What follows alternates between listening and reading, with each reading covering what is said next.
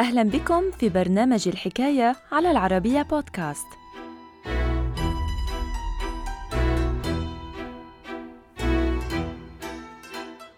في شهر يونيو عام 1898 ومع دخول البارجة HMS ألبيون الخدمة رسمياً ونزولها البحر تسببت هذه السفينة الحربية في كارثة صنفت كأول كارثة بحرية تلتقطها عدسات الكاميرا لحظة وقوعها.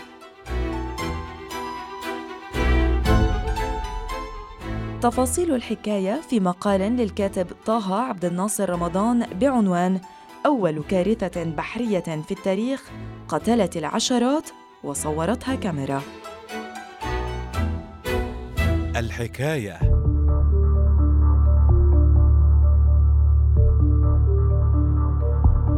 في خضم سباق التسلح البحري ضد الألمان الذي اشتد تزامنا مع صعود فيلهلم الثاني على عرش الإمبراطورية الألمانية عام 1888 لم تتردد بريطانيا في إنتاج العديد من السفن الحربية لمواصلة فرض هيمنتها على البحار والحفاظ على لقب أهم قوة بحرية بالعالم الذي كسبته منذ معركة طرف الغار عام 1805 وأثناء صراع القوة مع الألمان باشرت بريطانيا عام 1896 بإنتاج البارجة HMS ألبيون التي كان من المقرر أن ترسل حال اكتمالها لدعم الأسطول البحري بشرق آسيا.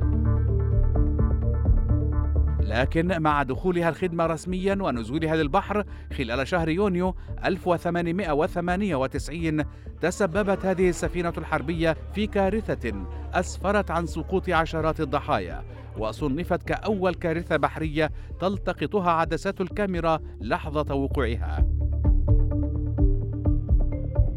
إلى ذلك باشرت مؤسسة التيمز لأعمال الحديد وبناء السفن بصنع السفينة الحربية HMS ألبيون مطلع ديسمبر 1896 وبناء على التصاميم بلغ طول ألبيون نحو 131 مترا وقدر وزنها بحوالي 14 ألف طن.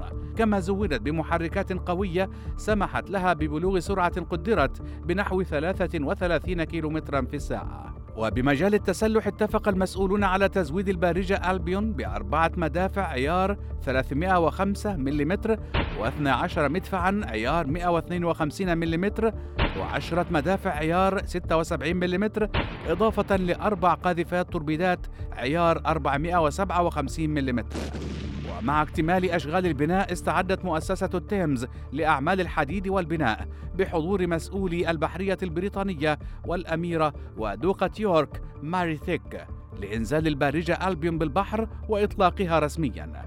واحتفالا بهذا الحدث تجمهر عدد هام من البريطانيين لمتابعة عملية نزول هذه البارجة بنهر التيمز. وكان من المقرر أن تتحول هذه البارجة سريعا لإحدى أهم وأفضل السفن البريطانية بتلك الفترة. وفي الحادي والعشرين من يونيو عام 1898 تجمهر نحو 30 ألف شخص قرب نهر التيمز لمشاهدة دوقة يورك ماري تيك التي استعدت لتدشين البارجة ألبيون. وفي خضم هذه الأحداث وجد العديد من الحاضرين على متن قوارب صغيرة تمركزت على مقربة من موقع إنزال السفينة بالنهر. كما حل المخترع والمبتكر بمجال التصوير روبرت ويليام بول بالمكان لتصوير عملية دخول البارجة ألبيون رسميا الخدمة بالبحرية البريطانية. غير أنه حال نزولها بنهر التيمز تسببت البارجة ألبيون في ظهور موجة كبيرة امتدت لتهز وتقلب بعض القوارب القريبة من مكان الحادثة. وبلغت المياه عددا من الحاضرين الذين كانوا في المنصة قرب حوض الإنزال لتتسبب في انهيار جزء منها وسحب جانب من الجماهير نحو النهر. إلى ذلك أسفرت هذه الكارثة البحرية التي تسببت فيها عملية إنزال ألبيون في مقتل 34 شخصا غرقا. وبحسب مصادر تلك الفترة كان جل الضحايا من الأطفال والنساء الذين لم يتقنوا السباحة. وإثر التقاطه أطوار الواقعة دخل روبرت ويليام بول التاريخ رفقة الفيديو القصير الذي صوره حيث صنفت هذه الكارثة حينها كأول كارثة بحرية صورتها عدسات الكاميرا لحظة وقوعها.